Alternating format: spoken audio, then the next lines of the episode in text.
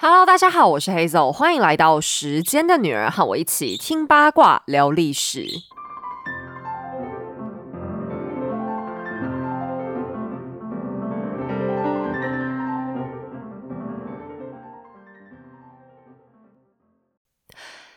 元六十四年的七月十八日，罗马变成了一座橘色和黑色交织的城市，空气中充斥着呛鼻的浓烟和逼人的高热。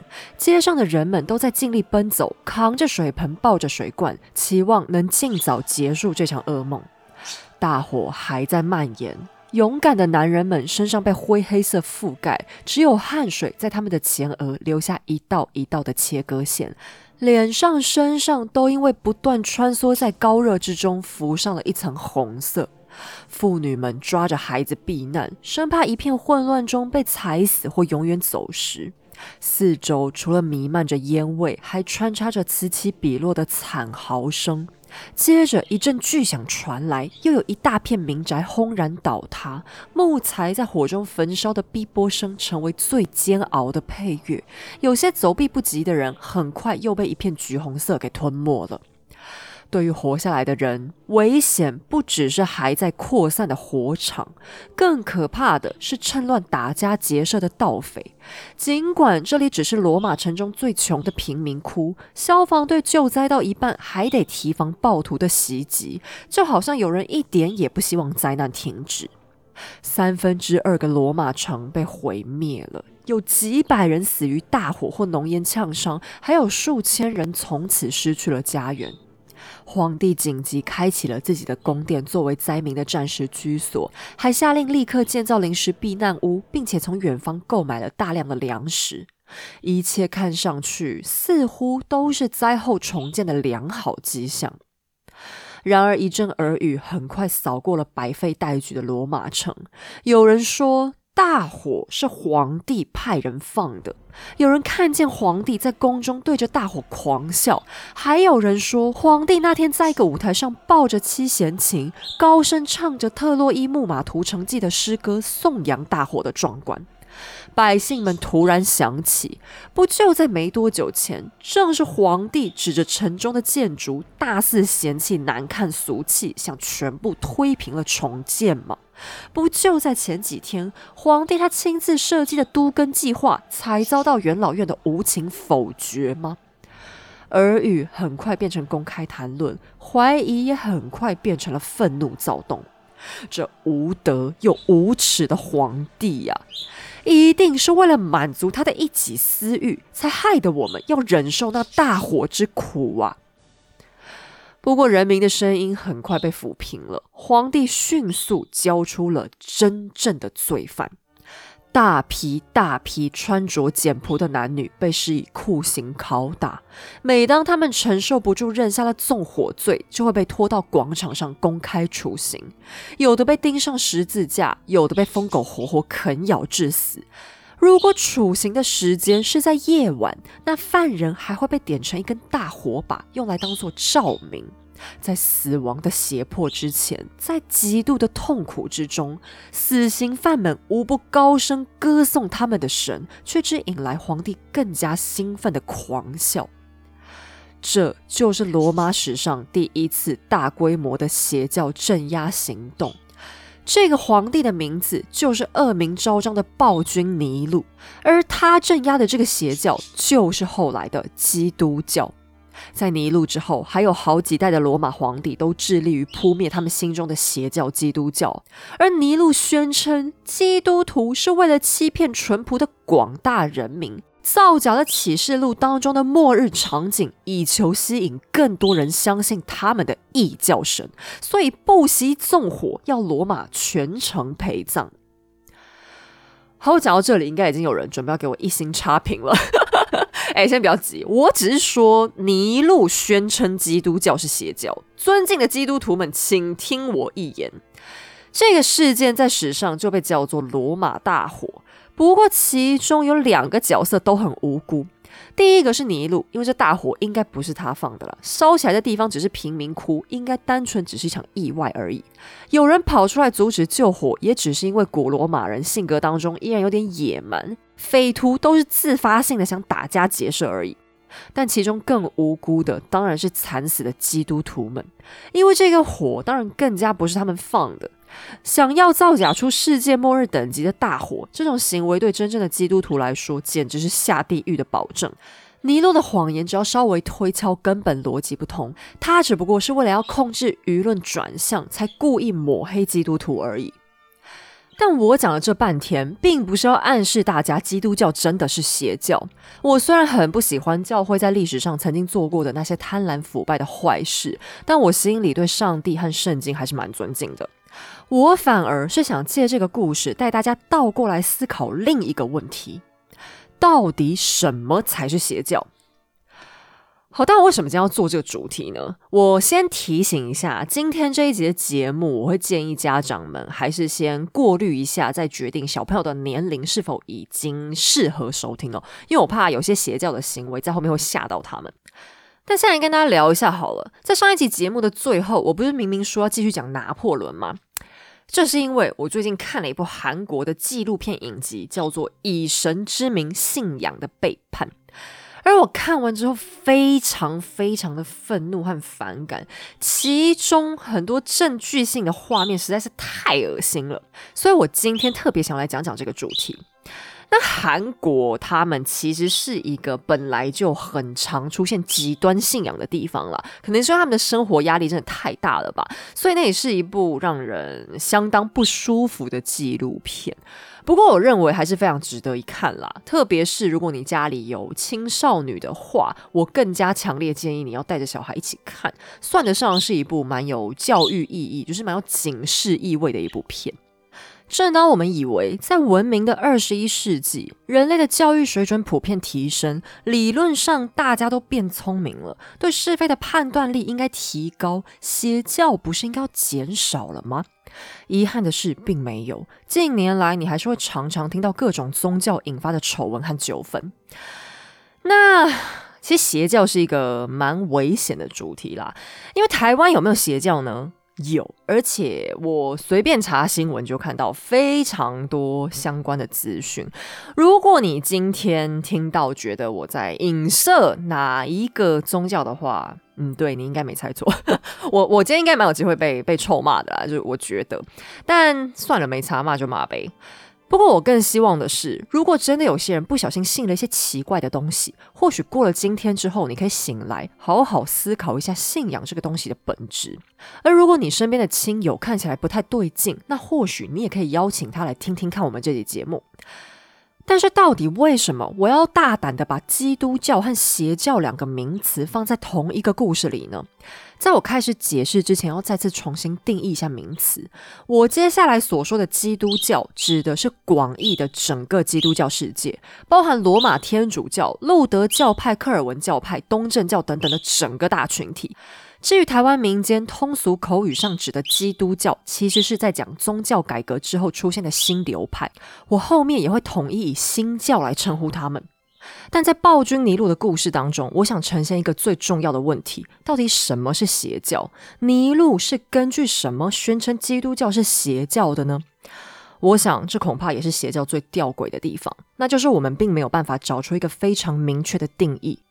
邪教与否只取决于人的判断力，而非一套放诸四海皆准的轮廓。就连在法律上，真正要将一个宗教定义为邪教，也是有难度的。所以，就连基督教这样的大型政教，都可以由尼禄片面指控他们是异端，是邪教。这个话题背后带出来的是一项更可怕的风险。既然邪教是由人定义的，反过来说，同样可能有很多的宗教虽然没有被标记为邪教，但实质行为上却明明白白就是异端邪说。尼禄可以抹黑基督教是邪教，邪教同样能装扮成单纯无邪的样子，混迹夹杂在正教的行列当中。所以也并不是每一个你 Google 不到争议的宗教就一定是清白的，有些只是规模太小，没人注意到而已。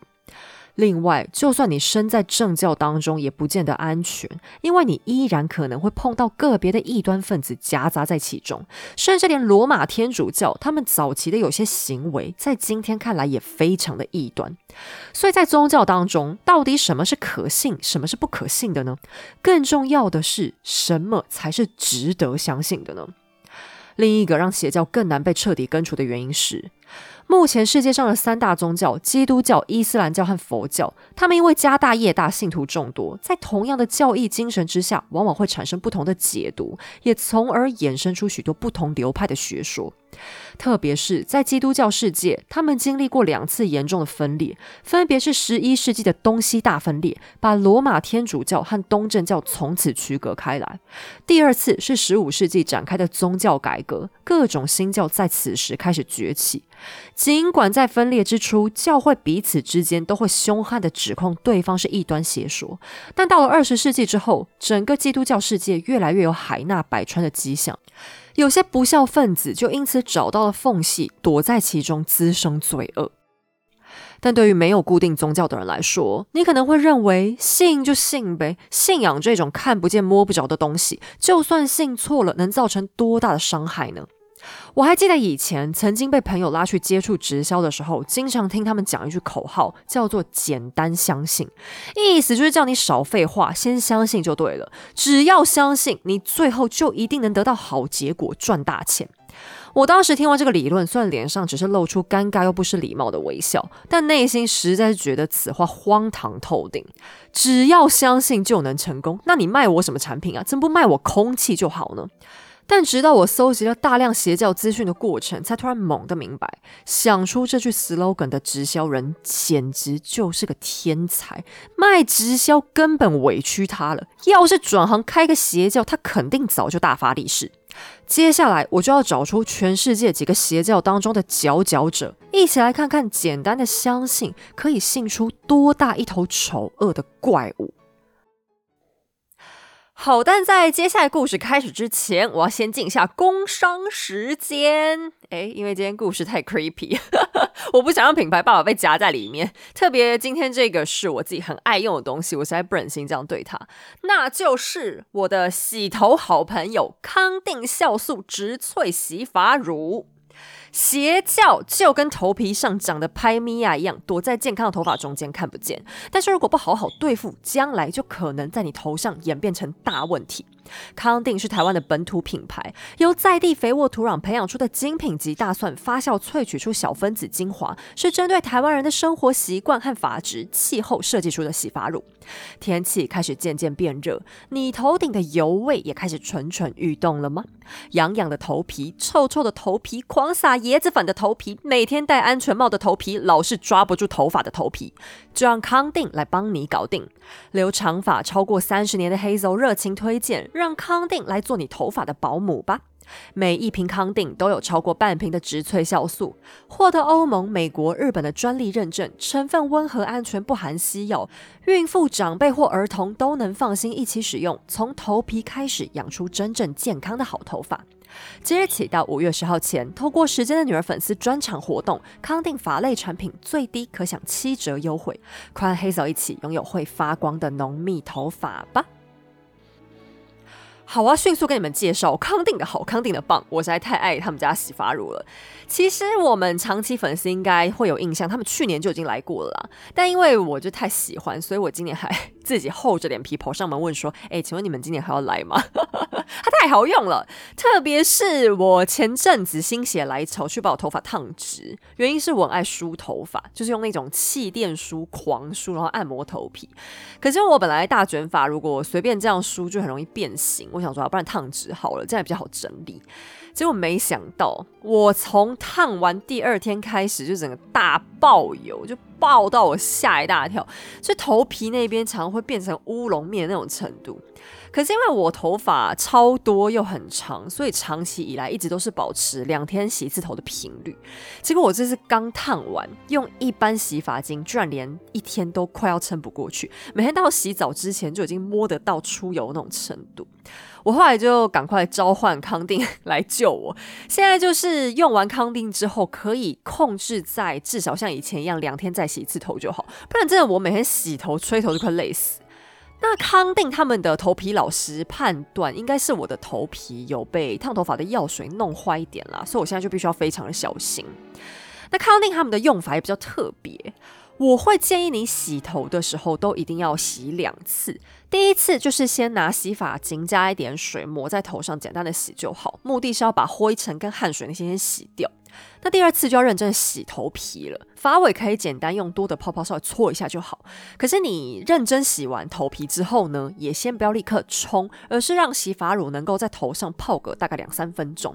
因为康定它里面的植物酵素的浓度很高，那你这样泡着就很像在帮头皮敷面膜一样，让营养成分比较有时间可以被吸进去。那另外是康定，它的洗发乳也可以拿来做头皮的 SPA。你就在头发还干的时候，就直接把洗发乳涂在头皮上，然后用手指按摩个一两分钟，帮它去角质。哎，不过不要用指甲，不然你头皮会被指甲刮伤。那等按完之后，你就再放个五到十分钟，不要理它，然后等放完再正常洗头。这个方法如果是一般头发健康的人，大概每个礼拜做个一次就好。但像我自己的话，现在大概会做两到三次。洗完之后，你真的会觉得发根那里超通风的，头发有够不塌。我最近就非常疯自己在家里面做头皮 SPA 这件事。好，这洗发我真的太推荐了，好用死了。因为头发，哎，头发其实是一个很贵的东西。人家说头发是女人的第二张脸。哪有了？你们男生头发长不好，看起来一样超级显老的。你自己去看一下威廉王子，他跟十十五年前的他比起来，差最多在哪里？他的老态就是因为他的那个前额看起来 越来越空虚。好，不要讲他坏话。可是，如果你真的有搞到去植发、定做假发，什么都超级贵，那还不如平常就小心保养头皮，真的划算很多。像神队友也是一个臭头皮人，我就警告他说，最好认真，现在给我用康定洗，不然以后植发就请自己存钱。那康定他们真的是我的好朋友，这次也给了一个很棒的优惠。通常我不太特别跟你们讲价钱多怎么样多怎么好的，可是他们这次真的就是已经给到像开团的优惠了。好啦，那就推荐给大家。好，我们接下来要开始讲故事了。既然是讲故事，那我们就先从最荒唐、最吓人的那个代表性的故事开始吧。讲到邪教，就不得不提美国的人民圣殿教 （People's Temple）。在上世纪的六零年代，美国印第安纳州的一间小教堂里，有一个身材瘦长、皮肤白皙、戴着雷朋款墨镜的方脸男人，正在台上慷慨激昂地发表着演说。他的名字叫吉姆·琼斯，他面前的舞台下几乎全都是黑人，其中也穿插了极少数的白人。但不论种族为何，他们全都面黄肌瘦，脸上闪烁着狂热的光芒。在台上，琼斯牧师的布道结束之后，教堂还会提供大家食物填饱肚子。在必须外出工作的白天，教堂还附设了托儿所，能帮助信徒顾孩子。假如生病看不起医生的话，也能到教堂来找他们请的医生帮忙。许多教徒都深深的相信，在这个处处打压他们的世界里，只有琼斯牧师是真正关心他们的。很快，方圆百里之内，听说过琼斯牧师大名的穷苦人越来越多，小教堂里的信众越坐越满，媒体也渐渐开始注意到这个充满激情、慷慨激昂的传教士。琼斯的大爱很快扩散了出去，来到美国西岸的加州，甚至在大城市旧金山也有了新据点。人民圣殿教的势力越来越庞大，很快的。另一个类型的团体也注意到了他们，那就是政治党派。有人的地方就有票，民主党首先开始拉拢吉姆·琼斯。在旧金山的选举当中，候选人都巴望着能公开和吉姆·琼斯站在一起，因为只要他一声令下，不管是签名联署、集会游行，教徒们通通都会愿意出来当条阿卡。政治和宗教在西方历史上本来就有着脱不开的关系。要知道，在上个世纪，大多数美国人对信仰还有着高度的依赖性，特别是五零到七零年代，美国经历了越战，总统甘乃迪被刺杀，大量的社会运动，还有年轻一代的嬉皮士文化流行，不同世代之间彼此既不理解，还怀抱着敌意。那是一个混乱的时代，群众最是需要心灵的寄托，于是大量的宗教团体如雨后春笋一般冒出头。在最一开始，吉姆·琼斯和他的人民圣殿教也只是这宗教大军当中的一个小咖而已。但琼斯利用自己极富煽动性的演说技巧，然后又把他的教会 TA 精准设定在穷苦的基层人民，特别是黑人的身上。所谓的 TA 就是 Target Audience，这原本是一个行销术语，也就是你的目标对象。例如像我们时间的女儿的 TA，就是所有对历史或者故事类内容感兴趣的人。而邪教的 TA，他们往往也很雷同，这个细节我们就待会儿再说。不过以琼斯为例，在一九六五年以前，美国还在进行严格的种族隔离政策，非裔美国人的处境悲惨，得不到哪怕最基本的一点点尊重。他们搭的公车、去的医院、读的学校，甚至上的厕所，都被要求和白人完全分开，以免玷污了那些了不起的白人。社会上只允许黑人做最辛苦、最脏乱的工作，白人雇主压榨的行为更是受到默许。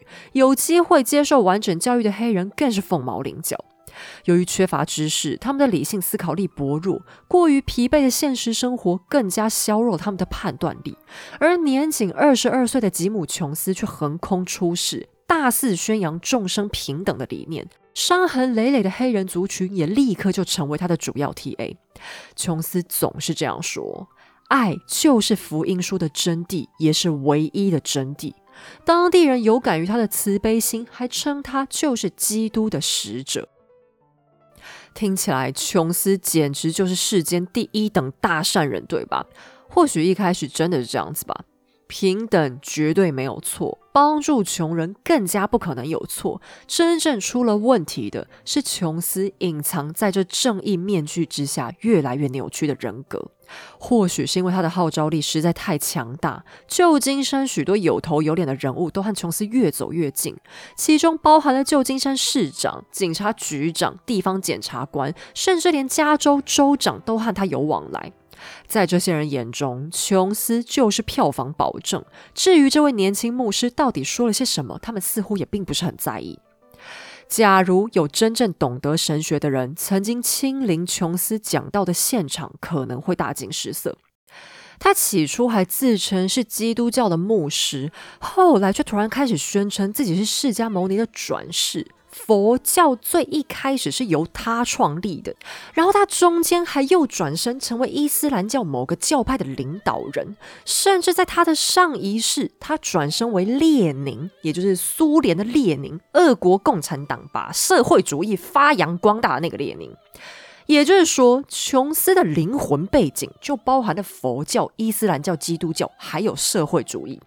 这也真够方便了吧？世界三大宗教一次全包。我想，这应该是因为琼斯想把自己的 TA 扩到最大。不管你原本的信仰是哪一种，他这个大杂烩都能让你有似曾相识的熟悉感吧。只不过三大宗教恐怕只是它的外壳，令人想不到的是，琼斯真正的中心思想其实是看似最八竿子打不着的社会主义。这一点很快就要浮出水面了。但毕竟是在美国嘛，信上帝的人总是最多，所以琼斯主要还是先以基督教牧师的身份四处走跳。而到底琼斯在基督教世界当中是属于哪一个流派的呢？是我们常常讲的路德、克尔文，还是圣公宗吗？还是说他属于罗马天主教之下呢？我想接下来的答案恐怕会让全体基督徒松了口气。都不是，人民圣殿教是所谓的独立教会。根据我向一位真正的牧师请益之后了解，独立教会的意思是它就是独立的。好，虽然它听起来是一句废话吧，可这个废话背后代表的意义实际上相当的危险，因为它没有任何真正的上级组织。你几乎可以把人民圣殿教看成是盗用了基督教招牌的独立品牌。琼斯的自立门户给了他非常宽的弹性，他爱跟释迦牟尼、穆罕默德还是太阳神阿波罗扯上关系，基本上都没人管得了他。所以琼斯也果不其然立刻膨胀了起来。没过多久，他就开始宣称自己就是弥赛亚。好，这个行为请大家千万牢记在心，因为他百分之百就是邪教教主的判定方式。我们现在厘清什么叫弥赛亚呢？弥赛亚 （Messiah） 原本是来自犹太的希伯来文，最初的意思是受膏者。在旧约圣经当中，涂抹油膏象征一个人被神选定，接下来才有资格成为神的大祭司或统治者。而在欧洲的君主们加冕过程当中，涂抹圣油也往往是最最重要的仪式。因为它象征和神订立了主从契约，代表君主是被神认可的凡俗领导人，也就是被圣化了。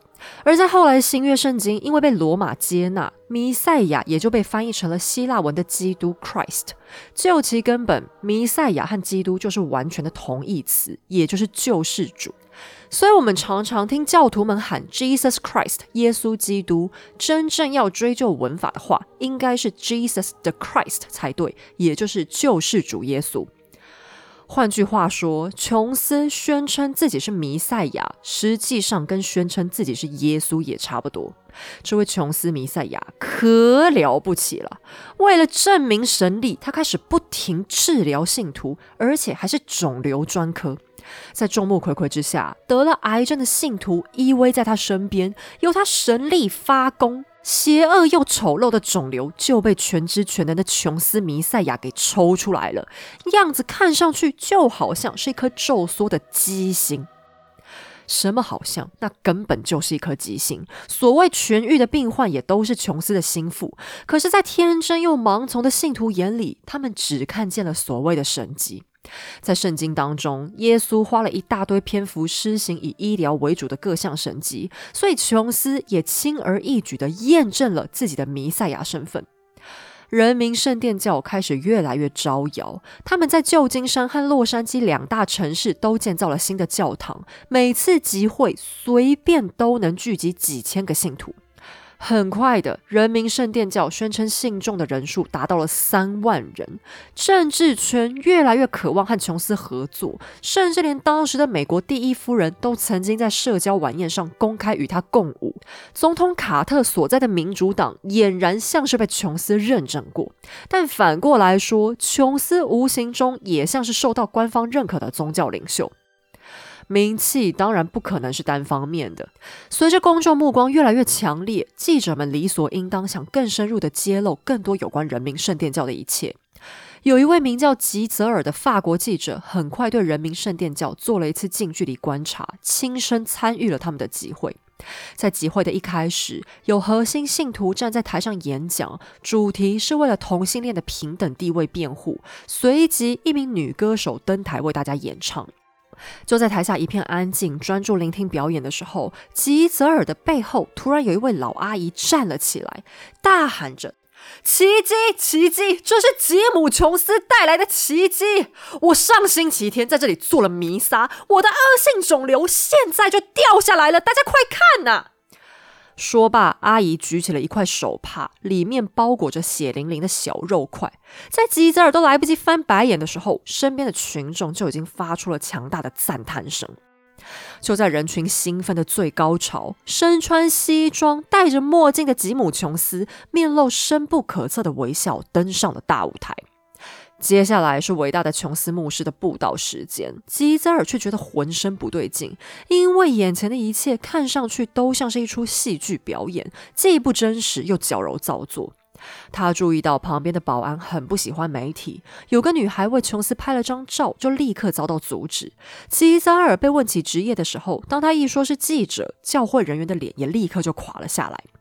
但最让他不舒服的是，到琼斯布道的尾声。当他才放下麦克风，信众疯狂地为他掌声加尖叫，随即就有一个锐利的声音从人群当中穿刺出来。现在该轮到我们尽义务了，把你们的钱包打开吧，为圣殿捐款对所有人都有好处。吉泽尔本来还以为多少会看见一些不以为然的反应，谁知道在场所有人都稀稀疏疏的打开钱包，在赞美诗作为背景音乐之下，四面八方的现金和支票涌入了捐献盒里面。尽管捐款人很多看上去都并不富裕，但捐完之后的所有人脸上却都露出了幸福的神情。一个更直接的问题马上窜进了吉泽尔的脑子里。这么多钱，那该由谁来管理？怎么用？用在哪里呢？按照记者的本能，他立刻向工作人员表示，希望可以直接采访了不起的琼斯牧师。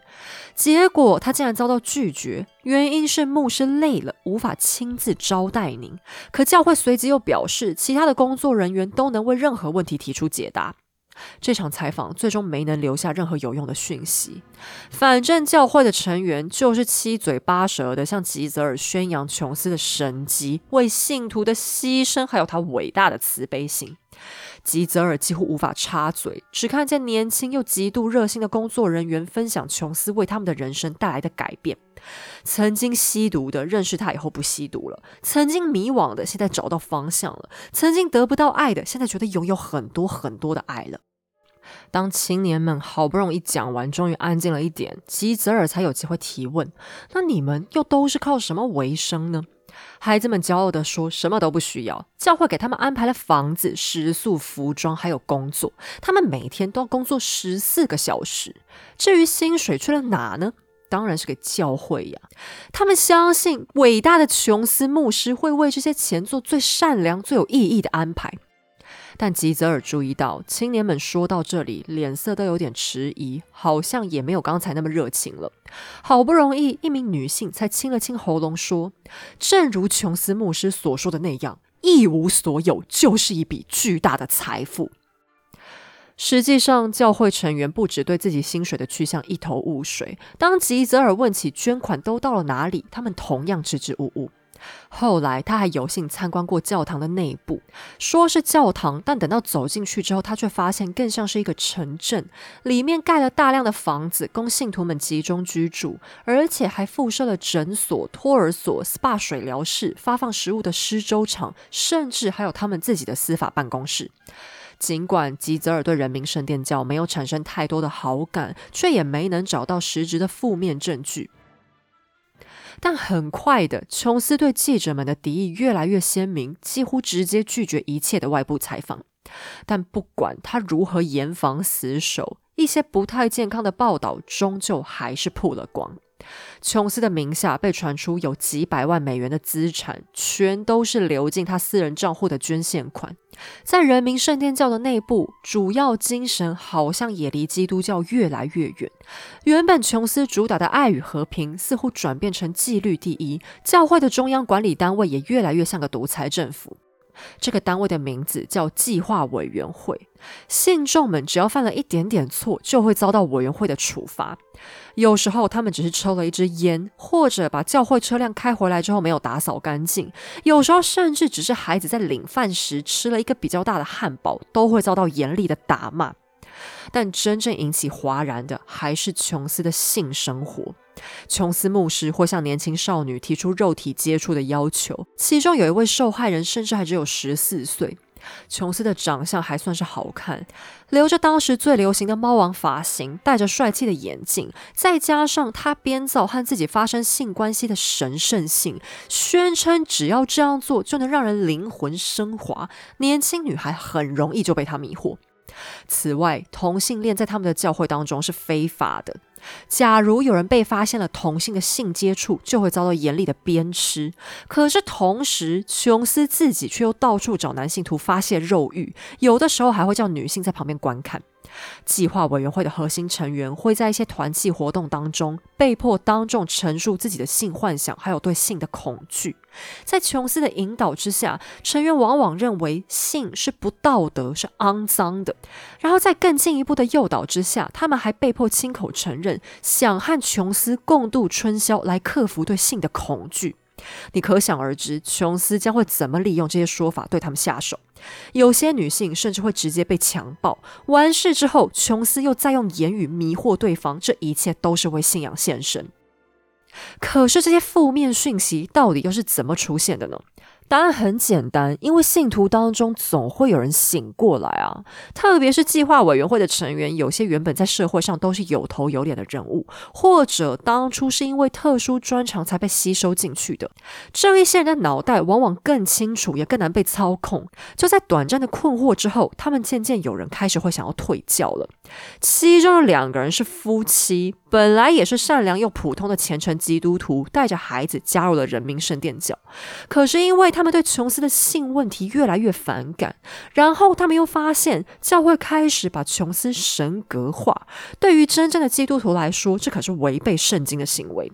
于是，这对夫妻成为了第一批下定决心要离开人民圣殿教的人。也正因为他们是第一批单纯又温和的两人，犯下了严重的错误。为了不造成计划委员会的困扰，他们好心提前打电话过去通知想要退出，但这通电话才刚挂断，转身迎接他们的就是铺天盖地的疲劳轰炸蜂拥而至。当教会发现好言相劝无效之后，就开始对他们的住处展开各种骚扰。教团先是宣称有重要文件丢失，三番两次闯进他们家去搜查。他们的生活突然充斥着各种的恶意，家里被翻成废墟，而且前来搜索的人还不断恶言相向。最严重的是，他们孩子的生命安全还被威胁。夫妻二人走投无路之下，只能四处向公部门求援，在恐惧当中疲于奔命。但退教的人还有更多，其中最重要的是一位叫格雷斯的女性。格雷斯原本是琼斯一个心腹的老婆，可是就在夫妻二人双双投入教会之后，格雷斯就被引诱成为了琼斯的情妇，还为他生下了一个儿子。正当琼斯以为只要能掌握孩子就能掌握孩子的妈的时候，格雷斯却突然不告而别。半年之后，他更是提起诉讼，公开和琼斯争夺孩子的抚养权。格雷斯知道了太多教会的秘密，包含募款的去向，还有肮脏混乱的性压迫。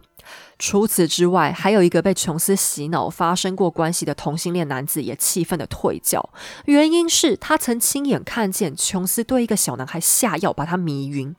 他还宣称亲眼看见琼斯跟黑手党签订了合同，而自己在离开教会之后，也受到了暴徒多次的袭击。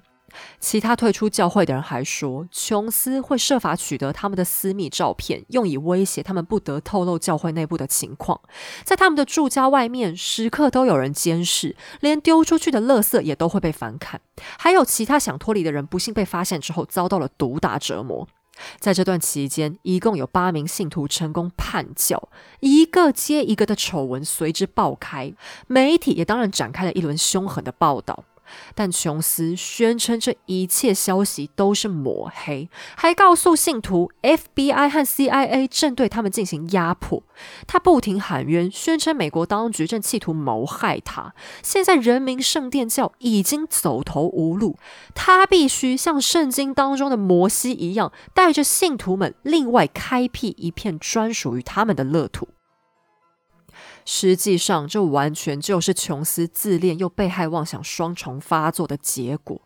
尽管以一个邪教来说，琼斯拥有成千上万的追随者，确实有点夸张，但真正完全投入教会的也不过两三千人。在美国政府看来，琼斯最多只能算是一只臭虫，还远远不必派 CIA 前去浪费公帑。但琼斯坚称受到打压，于是便决心掏出他积攒多年的巨额善款，跑到南美洲一个落后的国家盖亚那，建立一个专属于他的乌托邦。那盖亚纳曾经是一个非常非常非常穷困的地方，现在好一点了啦，因为据说他们呃在附近的海域挖到了石油。可是，在上世纪，他们国家到处都还是未开发的丛林。琼斯之所以选择此地，也就是因为他们的贫困。如此一来，携带了大笔财富的人民圣殿教，轻易就能获得政府的特许保护。盖亚纳还是南美洲唯一官方使用英语的国家，不怕语言不通，并且他们主要的居民大多都是印度裔或非裔。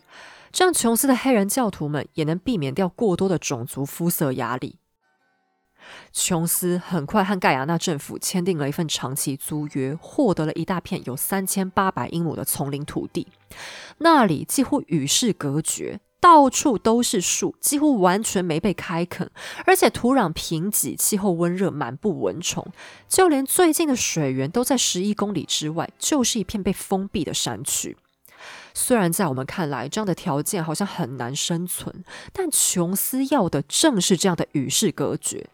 更棒的是，这里还附有一个小型机场，这样在交通上他们都能有独立性，不必和外界有太多的接触。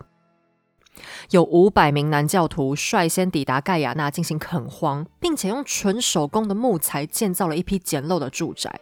其中一间木屋特别与众不同，所用的建材都是最高级的木料，里面还摆放了冰箱、电视、收音机、冷气等等的先进设备。这一间当然是专属于琼斯的房子了，但其他木屋里却几乎空无一物。有些连墙壁都只是用棕榈叶编的，理由是人民圣殿教的教义主张简朴。这片人民圣殿教的乐土，在琼斯主导的教会投票当中被通过，正式取名叫做琼斯镇。一些妇女和儿童很快跟着进驻，还在美国的教徒更不断被鼓吹。应该要放下人世间的一切，追随教主，成立专属于他们的理想国。于是，琼斯镇人口迅速暴增，最后住进了将近一千个居民。为了阴影这块荒地的迅速开发，盖亚纳政府屈服于人民圣殿教的财大气粗，政策性的为琼斯镇大开后门，包含放宽移民政策，以便教徒快速大量输入，还有允许琼斯镇进口武器和毒品。脱离教会的人还会同步被取消护照，无法快速逃离盖亚纳。所谓的乌托邦真相很快昭然若揭，琼斯的一切愿望都在这个世外桃源被实现了，那就是最激烈的社会主义。教徒只要一进入琼斯镇，就等同于跌入了人间地狱。等待他们的，并不是平等和自由，而是无止境的工作、工作、工作。人们要从早上六点劳动到晚上六点，工作内容大多是不断的种田垦荒。只有琼斯的心腹可以负责外出采买必要物资，这种爽缺。一边工作，田间的广播喇叭还会持续重复播放琼斯的步道录音。等太阳下山，好不容易能放下繁重的农务，还得继续接受无止境的琼斯 live show。就在极度的疲惫中，还有琼斯疯狂又煽动的言辞中，教徒们全都真心的深深相信，他们的一切努力是为了达成更重大的使命。至于这个使命到底是什么，在他们累到麻痹的脑袋当中，只怕根本没有太多具体的想法。琼斯镇的生活不但疲惫，还伴随着饥饿和营养不良。一般教徒的三餐大多只能吃米饭、豆子和蔬菜，只有极少数的日子里才能吃到鸡蛋和肉酱。可是，在琼斯的冰箱里却塞满了大量的肉，还有各种饮料。想要爽一下的时候，还能来点毒品。教徒们只能睡在木屋的上下铺，除了单薄的床，就没有其他的家具。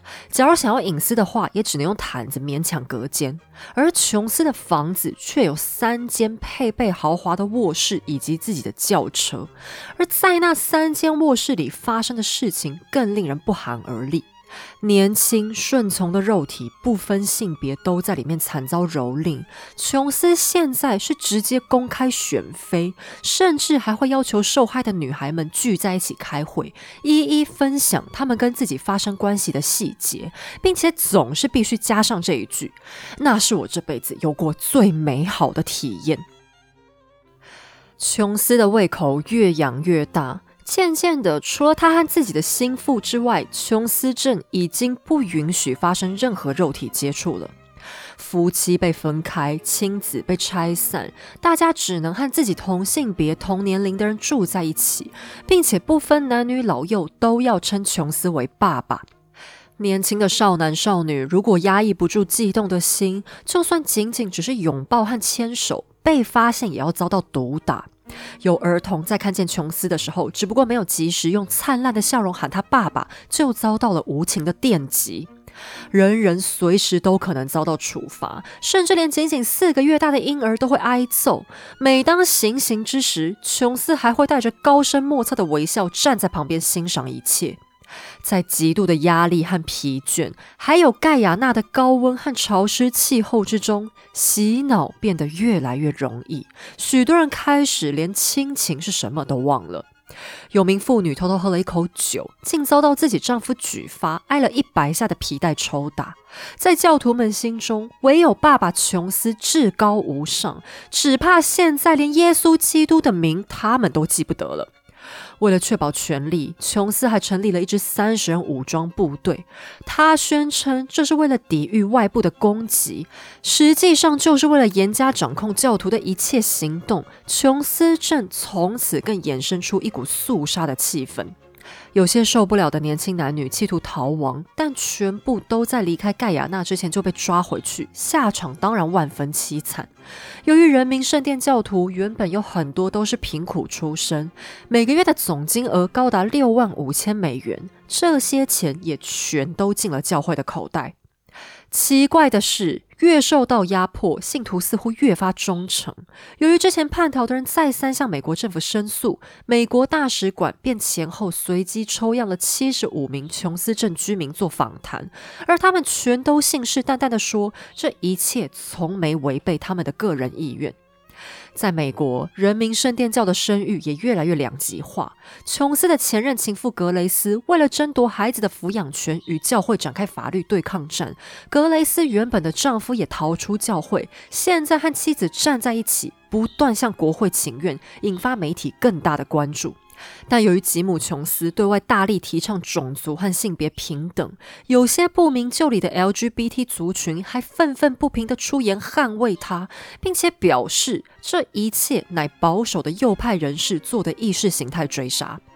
为了对抗爆料，琼斯偶尔会接受媒体的采访，还请了专家编造阴谋论，企图对舆论带风向。然后，他还邀请了一些记者亲自来到琼斯镇，希望他们亲眼见证他的理想国之后，能把其中一切的美好祥和都传达到全世界。当然了，记者眼里看见的琼斯镇和我刚才形容的又恶又苦又变态毫不相同。媒体报道的就一定是事实吗？在回答之前，我建议你还是先想一想平壤吧，因为此时的琼斯镇就是南美洲的北韩。记者们对于眼前看到的样板戏感到浑身不对劲，却又苦于抓不到实质证据。唯一能直接令他们惊讶的是琼斯本人的状态，他的健康看上去非常的糟，连讲话都快发不出声音了。原因是他嗑药嗑过了头，他自己就已经从里烂到外。有记者非常害怕的表示，想到包含自己在内的一千多条生命都掌握在这样一个人手里，他真是不寒而栗啊！随着外界批评的声浪越来越高，琼斯的被害妄想症也越加严重。他开始在镇上举行名叫“白夜 ”（White Night） 的演习。他会突然对所有教徒宣称，现在有外敌来袭，要大家陪自己一起逃往天国。随后便会让手下发放一种红色果汁，并且明白表示里面掺了毒药。可是等所有人勉强一饮而尽，他又会满脸欣慰地说：“这只是演习而已，我们只是随时需要练习面对升天的那一日。”教徒起初还会感到害怕恐惧，但三番两次之后也渐渐麻痹了。丑闻的热度越升越高。美国还有一位叛教者遭到分尸的肢体被发现在火车轨道附近，明显是遭人杀害。但这位被害人的父亲刚好有个厉害的朋友，那就是北加州的国会议员里奥·瑞恩。瑞恩决心亲自到琼斯镇一探究竟，于是他带上了十七个人，一同搭飞机前往琼斯镇。总共十八位，他们全都是成年人，其中有新闻记者，大多数则是政府官员，全都是思想成熟、见过大风大浪的聪明人。然而，在他们一进入琼斯镇之后，当消息再度传出来，却已经只剩下五名包含瑞恩议员在内的尸体倒在琼斯镇的小机场，另外还有十一名吃了子弹的重伤患，看上去跟死亡也相去不远了。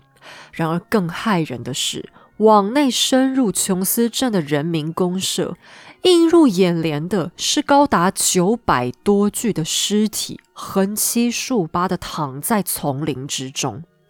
大部分的尸身外观完好，是服了氰化物被毒死的，其中有接近三百具都是儿童或是婴儿，唯有少数姿势看上去正像是在往外逃跑的遗体身上有子弹，另外则是吉姆·琼斯左边的太阳穴被贯穿而过，来源则是他自己手上的枪。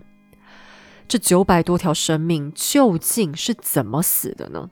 答案很快就暴露在世人的眼前，因为有少数幸运的教徒还是侥幸生还，靠着装死或躲藏活了下来。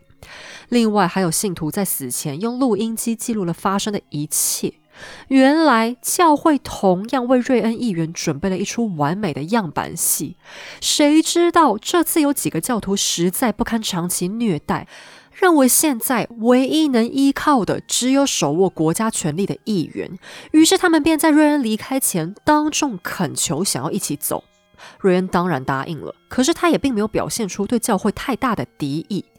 有一位记者还答应琼斯回去会写一篇中肯、没有针对性的报道。但琼斯的被害妄想症突然瞬间大爆发，或许是他脑子真的嗑药嗑坏了吧？他当场认定自己完蛋了，前途毁灭了，乌托邦要亡国了。于是他派遣自己的武装保安对瑞恩一行人展开火力扫射，只有飞机驾驶员勉强逃离。随后，琼斯知道自己这下才是真正走上了穷途末路。于是他召集了所有教徒，再次发放了一杯又一杯的红色果汁，要大家喝下，就像从前每一次的白夜筵席一样。唯一的差别是，这次的果汁杯里真的加入了能致人于死的氰化物。在死亡开始之前，录音带中传来琼斯最后的声音。我拜托大家一定要有尊严的死去。我不在乎你听到多少尖叫声，我不在乎这尖叫声有多凄惨。未来的日子一定会远比死亡痛苦百万倍。如果你知道未来会如何，你会宁愿死去。如果不能平静生活，就让我们平静的死吧。这里有一千个人都对这世界不满，我们不想活了，我们感到厌倦。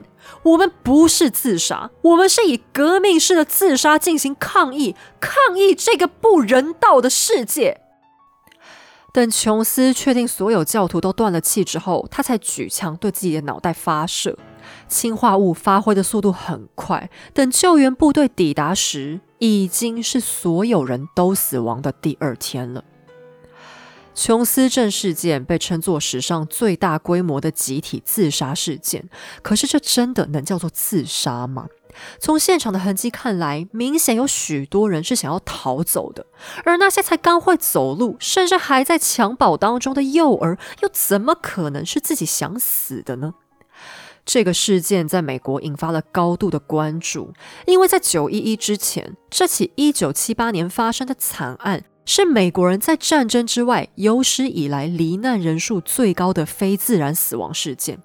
事发之后，不止美国，全世界都被吓坏了。没人想到，一个热爱敛财的性变态，居然也能闹出这么大的惨剧。宗教也突然成为了一项热门话题。可是，当事件落幕之后，人们真的记住了教训吗？很遗憾的是，我非常肯定。并没有最简单的证明，就是我在节目开头提到的那部纪录片《以神之名》。光在韩国，他们就找出了四个杀伤力爆表的邪教。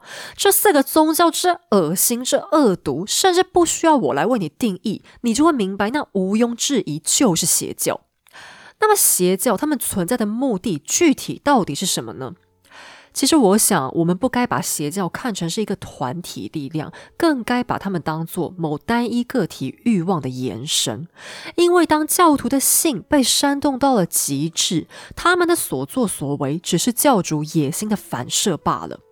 那教主们到底又想要些什么呢？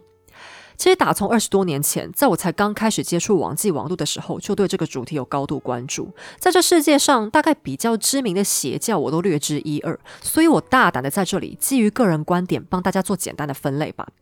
他们想要的无非就是三个东西：钱、权还有性。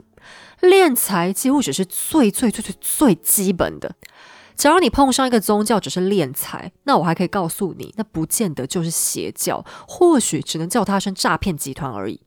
但敛财也有程度之分呐。假如你的神职人员只是向你募款，你也并不能就此判定他是诈骗或异端。毕竟人家把钱募过去，也有可能真的是要行善嘛。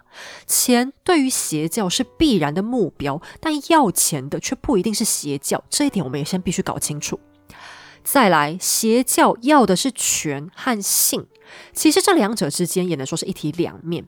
因为这里所谓的权，指的是掌控力。邪教主通常会有操弄人的强烈欲望，好比琼斯在教徒遭到殴打虐待的时候，笑嘻嘻的在旁边看，就是因为他在享受玩弄他人的乐趣。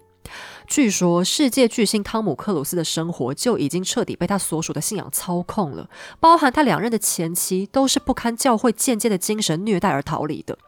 对于别人的生命或生活拥有生杀大权，这对控制欲强烈的人来说，当然是至高无上的乐趣。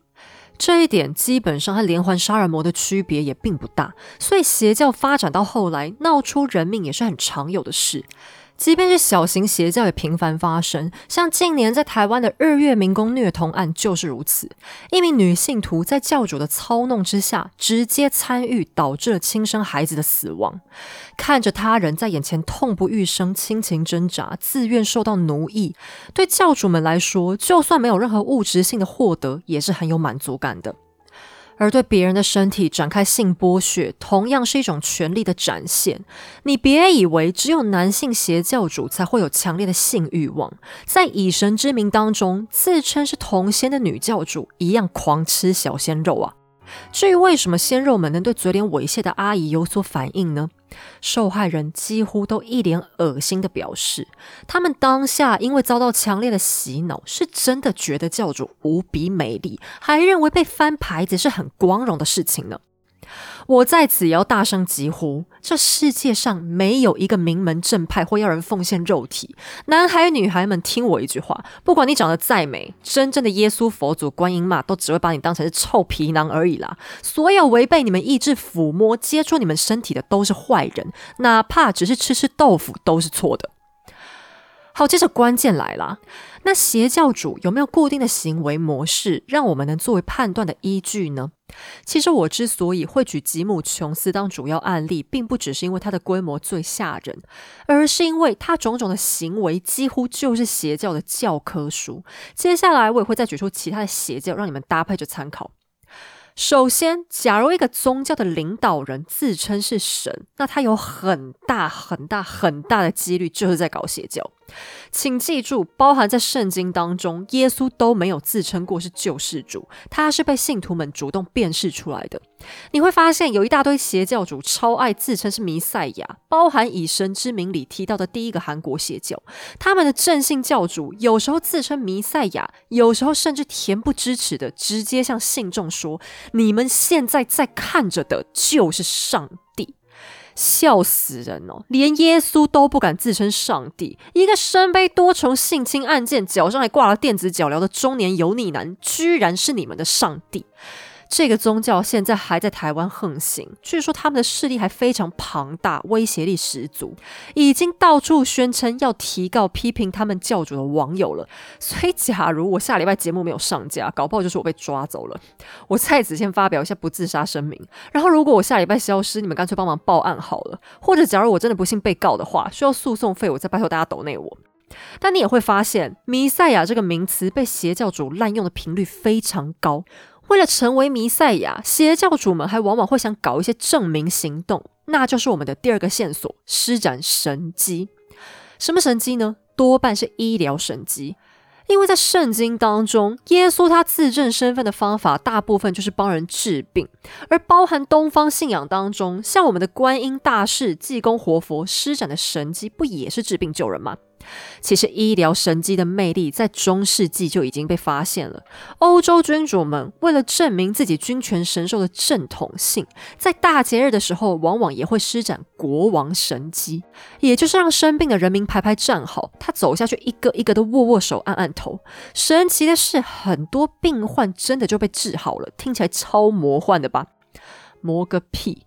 真正有疗效的，其实是国王摸完头之后发给病患的金币。古时候的人生病有很多只是出于营养不良，但拿到钱之后就能买足够的食物调养，再加上一点心理作用，不药而愈，一点也不稀奇吧。可邪教教主们的医疗神机就更 low 了。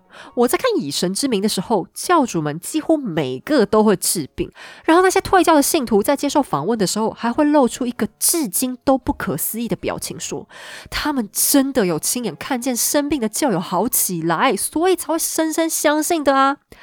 我就想问一句。你又知道那个病患真的生病了，说穿了根本就只是安排在调啊卡装脚而已啊！真有这么厉害，他怎么不去开医院呢？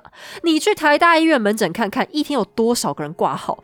教主只要能把这些人通通治好，保证全都会变成最顺从的信徒，多有效率啊！还能顺便救健保诶，你说他干嘛蹲在教会里施展这一点两点的神机呢？假如他真的能治病还这样做，那要么是他太笨，要么是他不肯帮助更多人。这么自私或这么想不开的，又凭什么领导你的精神呢？讲到这里，在这边再跟大家分享一个笑话。我的高中同学里面有一个男的，后来考上一所非常优秀的大学，就是台湾一流顶尖大学之一的那一种。他跟全家人呢，后来就一起加入了那一间穿紫色衣服的师傅教，而且还极度虔诚。为了传教，我一个女生朋友就不停被他邀请去参加打坐活动。讲到后来，因为他实在太热情邀约，所以其实我那个女生朋友本来都已经快要答应了。但就在关键时刻，那个男的就突然来了一句：“我跟你说，我女朋友自从去打坐之后，连经痛都不痛了呢。”我朋友一听，心中尝试新事物的热情瞬间熄火。要我说，你们这是去打坐，还是去参加青木瓜四物影的新品发表会呢？但诡异的是，那位男同学是一个完全的高知识分子，竟然还能讲出这种天兵说辞。只能说，一旦真的简单相信下去，连脑回路都会长歪。而第三个邪教迹象就是捐献。刚才我讲过，叫你捐献的不一定是邪教，但邪教一定会不停叫你捐献，而且不捐献还会使出各种情勒招数，不只要你现在的钱，还要你将来每个月的钱，没钱还会叫你以劳动代替钱财。最常见的说法就是告诉你，叫你捐献是为了挽救你的灵魂呢。哎，请问这不就是赎罪券吗？要是上天堂真有这么容易，那全球前五百大企业的老板，难道将来都会出现在天堂吗？再来就是善款到底被用到哪里了呢？你捐钱捐到只能吃泡面，但师傅却开着劳斯莱斯吗？那我劝你还是小心一点吧。看看吉姆琼斯，他不就是这样吗？第四个迹象是，爱搞什么乌托邦理想国的，往往也是邪教的重要指标。其实他们的目的才不是为了荣耀神，而是要更彻底的割断外界对信众的影响力。在琼斯镇之后，美国还发生过一起大卫教惨案。大卫教的教主就叫大卫。这个大卫呢，他自称是耶稣转世，在教会里搞了一夫多妻，娶了一堆未成年少女，然后还囤积了大量军火，跟吉姆·琼斯的行为完全如出一辙。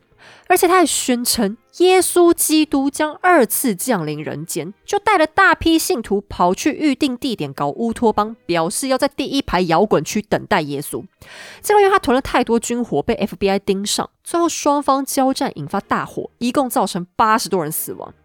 说白了，乌托邦就是社会主义啊！可笑的是，这世界上很多社会主义起家的国家都已经渐渐向资本主义靠拢了。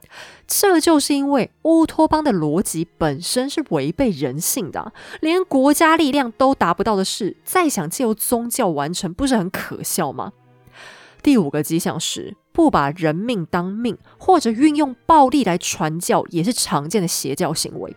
这在太多邪教里都能看见了。我刚才说日月民工虐童致死，只是其中的一个小事故。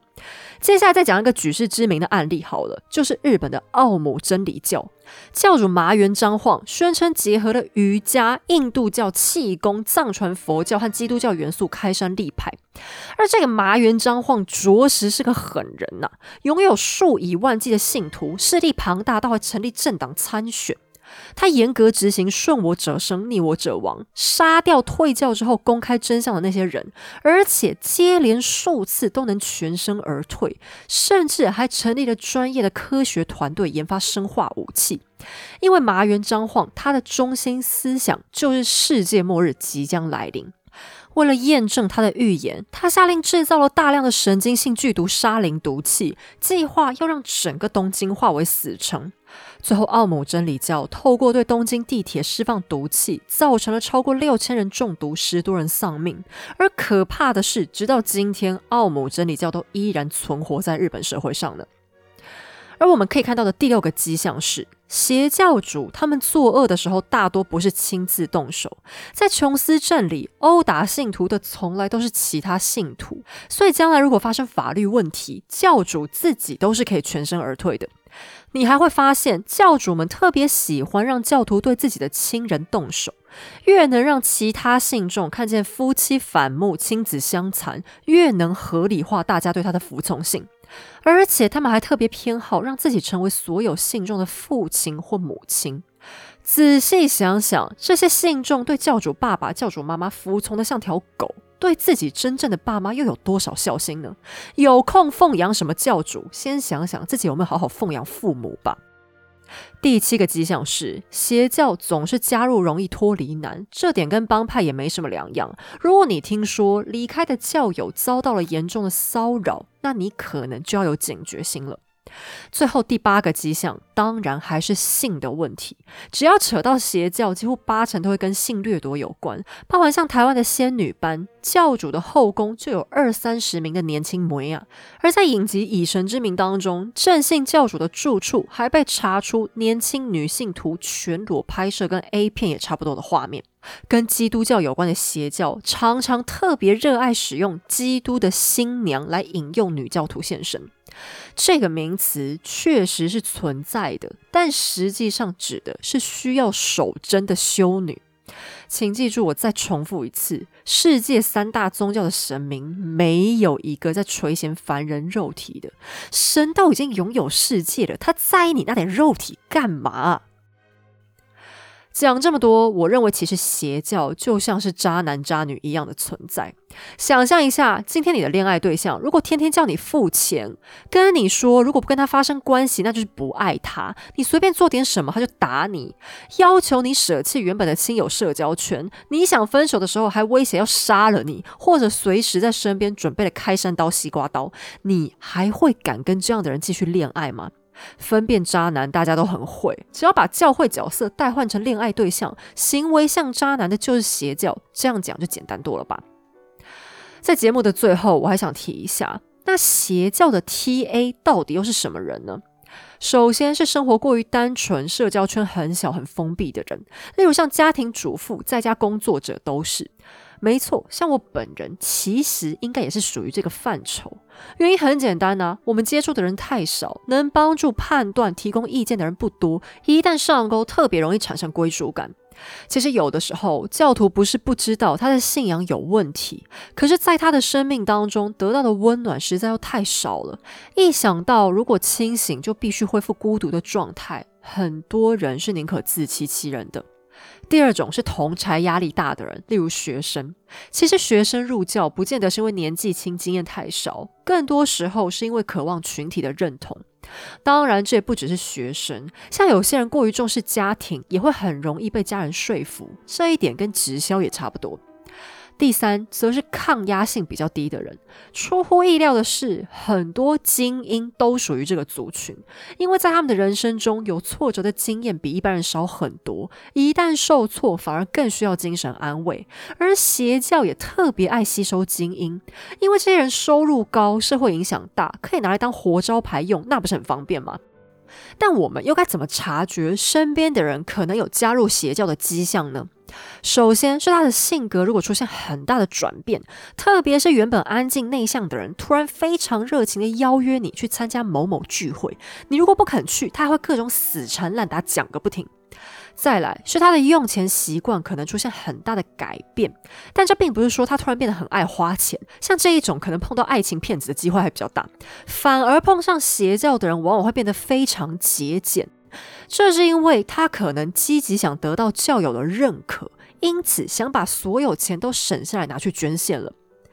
那也有很多人会觉得，假如我的亲友很明显有加入邪教的痕迹，那不然我先跟去看看再说好了。我建议你不要，因为邪教主的嘴是很厉害的，他们不只是能言善道，对人心的揣测、操弄更是拿手绝活。我们千万不要高估自己的心智强度，包含我对自己一样没有能全身而退的信心。而且上钩的人也并不一定是心智软弱，教主们能吸引成千上万的信徒，一定还是有他厉害的长处。我并不能保证有什么方法能让你绝对不会被迷惑，不要搞到家人没救出来，你还先把自己赔进去了。其实邪教最可怕的地方，不只是他们的恶行，而是当他们吸收新教徒的时候，往往会戴上一副慈爱温暖的假面具，导致很多人就算发现真相，还是会因为舍不得曾经体会到的温情，迟迟不肯离开。那么，我们又该如何帮助误入歧途的亲友呢？我只能建议，或许先别急着立刻阻止。不然反作用力可能还会更惊人，但可以给他很多很多的温暖吧。只要你能提供的耐心和理解比虚情假意的邪教更多更完整，相信你身边的人就能获得力量，鼓起勇气断开错误的精神寄托。对我来说，神存在的意义应该是帮助人们维持善念，拥有心灵平静的力量，在低谷的时候给予我们对未来的信心。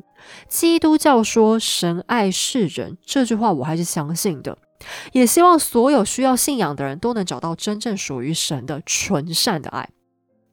好了，我们今天的节目就先到这里。在此声明，本节目所有内容均来自书籍著作、国内外历史网站资料或者纪录片，以逻辑梳理之后呈现给大家。希望你喜欢，喜欢的话也欢迎顺手点击文字说明页面的赞助链接，请黑走喝杯下午茶，让我可以继续说故事。